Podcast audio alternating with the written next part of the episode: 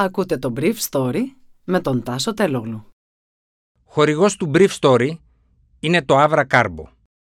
Avra Carbo. Ένας εναλλακτικός τρόπος ενυδάτωσης για κάθε στιγμή.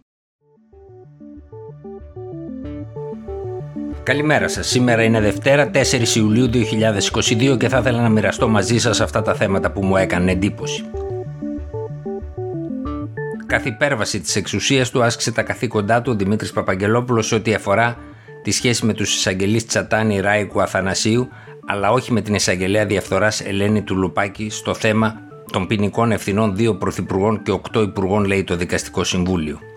Σιωπή από τους πρώην και νυν πολιτικούς με εξαίρεση τη φασαρία του ΣΥΡΙΖΑ και τις απαντήσεις του κυβερνητικού εκπροσώπου και του Πλεύρη. Γερμανία προς δελτίο στο φυσικό αέριο. Τελικά η υπέρβαση εξουσίας του κ. Δημήτρη Παπαγγελόπουλου και της επικεφαλής εισαγγελία διαφθοράς κ. Ελένης του Λουπάκη αφορούσε δύο δελτία τιμών που δεν εκδόθηκαν το 2015 και στο γεγονός ότι δεν έσταλε έγκαιρα στη Βουλή η αναφορά των βουλευτών του Κινάλ κατά των πρώην Υπουργών Υγείας της κυβέρνησης ΣΥΡΙΖΑ ΑΝΕΛ. Διαβάζοντας τις 300 τόσες σελίδες του κειμένου, ανακαλύπτει με έκπληξη ο αναγνώστης ότι στον κύριο Παπαγγελόπουλο καταλογίζονται παρεμβάσεις στα επιμέρους θέματα που προέκυψαν από καταθέσεις εισαγγελέων στη Βουλή, όπως παράδειγμα στην επίσπευση του φορολογικού ελέγχου κατά του Γιάννη Αλαφούζου ώστε να μην διεκδικήσει τηλεοπτική άδεια, ή το να βρει κάτι ο κύριος Παναγιώτης Αθανασίου κατά του συναδέλφου μου Γιώργου Παπαχρήσου, αλλά όχι στο μείζον θέμα της δίωξης δύο πρωθυπουργών και οκτώ υπουργών. Οι προστατευόμενοι μάρτυρες, βρίσκει στο Συμβούλιο, δεν πιέστηκαν παρά το γεγονός ότι είχαν όλοι ανοιχτές ποινικές, φορολογικές ή εταιρικές εκκρεμότητες, όπως άλλωστε είχε ομολογήσει δημοσίως ο Παύλος Πολάκης. Ενώ ένας από τους τρεις, ο καθηγητής Νίκος Μανιαδάκης, που το είχε καταγγείλει στο παρελθόν, ότι είχε πιεστεί δηλαδή, ήθελε απλά κατά το Συμβούλιο να εκδικηθεί τους εισαγγελείς που τον απένταξαν από το καθεστώς προστασίας. Κάπως έτσι διαβάζεται ολόκληρο το κείμενο που αναλύουμε στο σημερινό Inside Story ένα κείμενο ξεπλήματος της θεσμικής κατάπτωσης των προηγουμένων χρόνων της Τρίτης Ελληνικής Δημοκρατίας. Από τους δέκα πολιτικούς ουδής έχει αντιδράσει, αν και πολλοί πιστεύουν ότι ίσως υπήρξε κάποιο deal πολιτικό ανάμεσα στην κυβέρνηση και στην αντιπολίτευση. Πάντως, κυβερνητικές πηγές λένε ότι οι αποφάσεις ελήφθησαν από τους δικαστικούς πιθανά και εν του γεγονότος ότι θα έπρεπε να στείλουν στο ειδικό δικαστήριο πρώην και νυν συναδέλφους τους.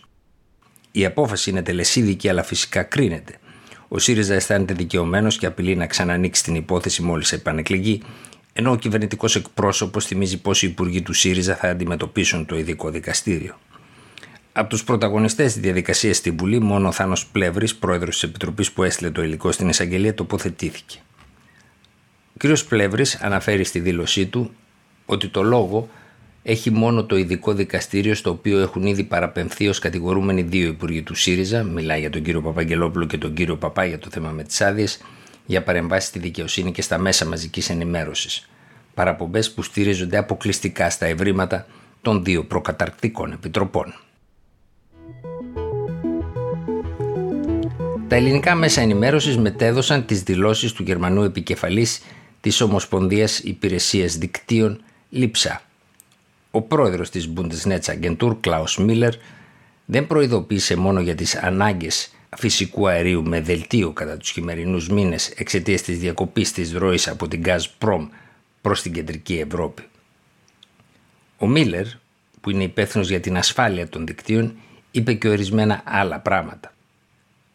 Τη διάρκεια κατά την οποία θα πέσει η πίεση στο δίκτυο σε μια περιοχή της Γερμανίας θα μείνουν εκατοντάδες χιλιάδες ενδιάμεση σταθμοί πίεσης χωρίς αέριο, καθώς θα πέσουν οι ασφάλειες, είπε ο Μίλλερ στις εφημερίδες του συγκροτήματος Φούνκε.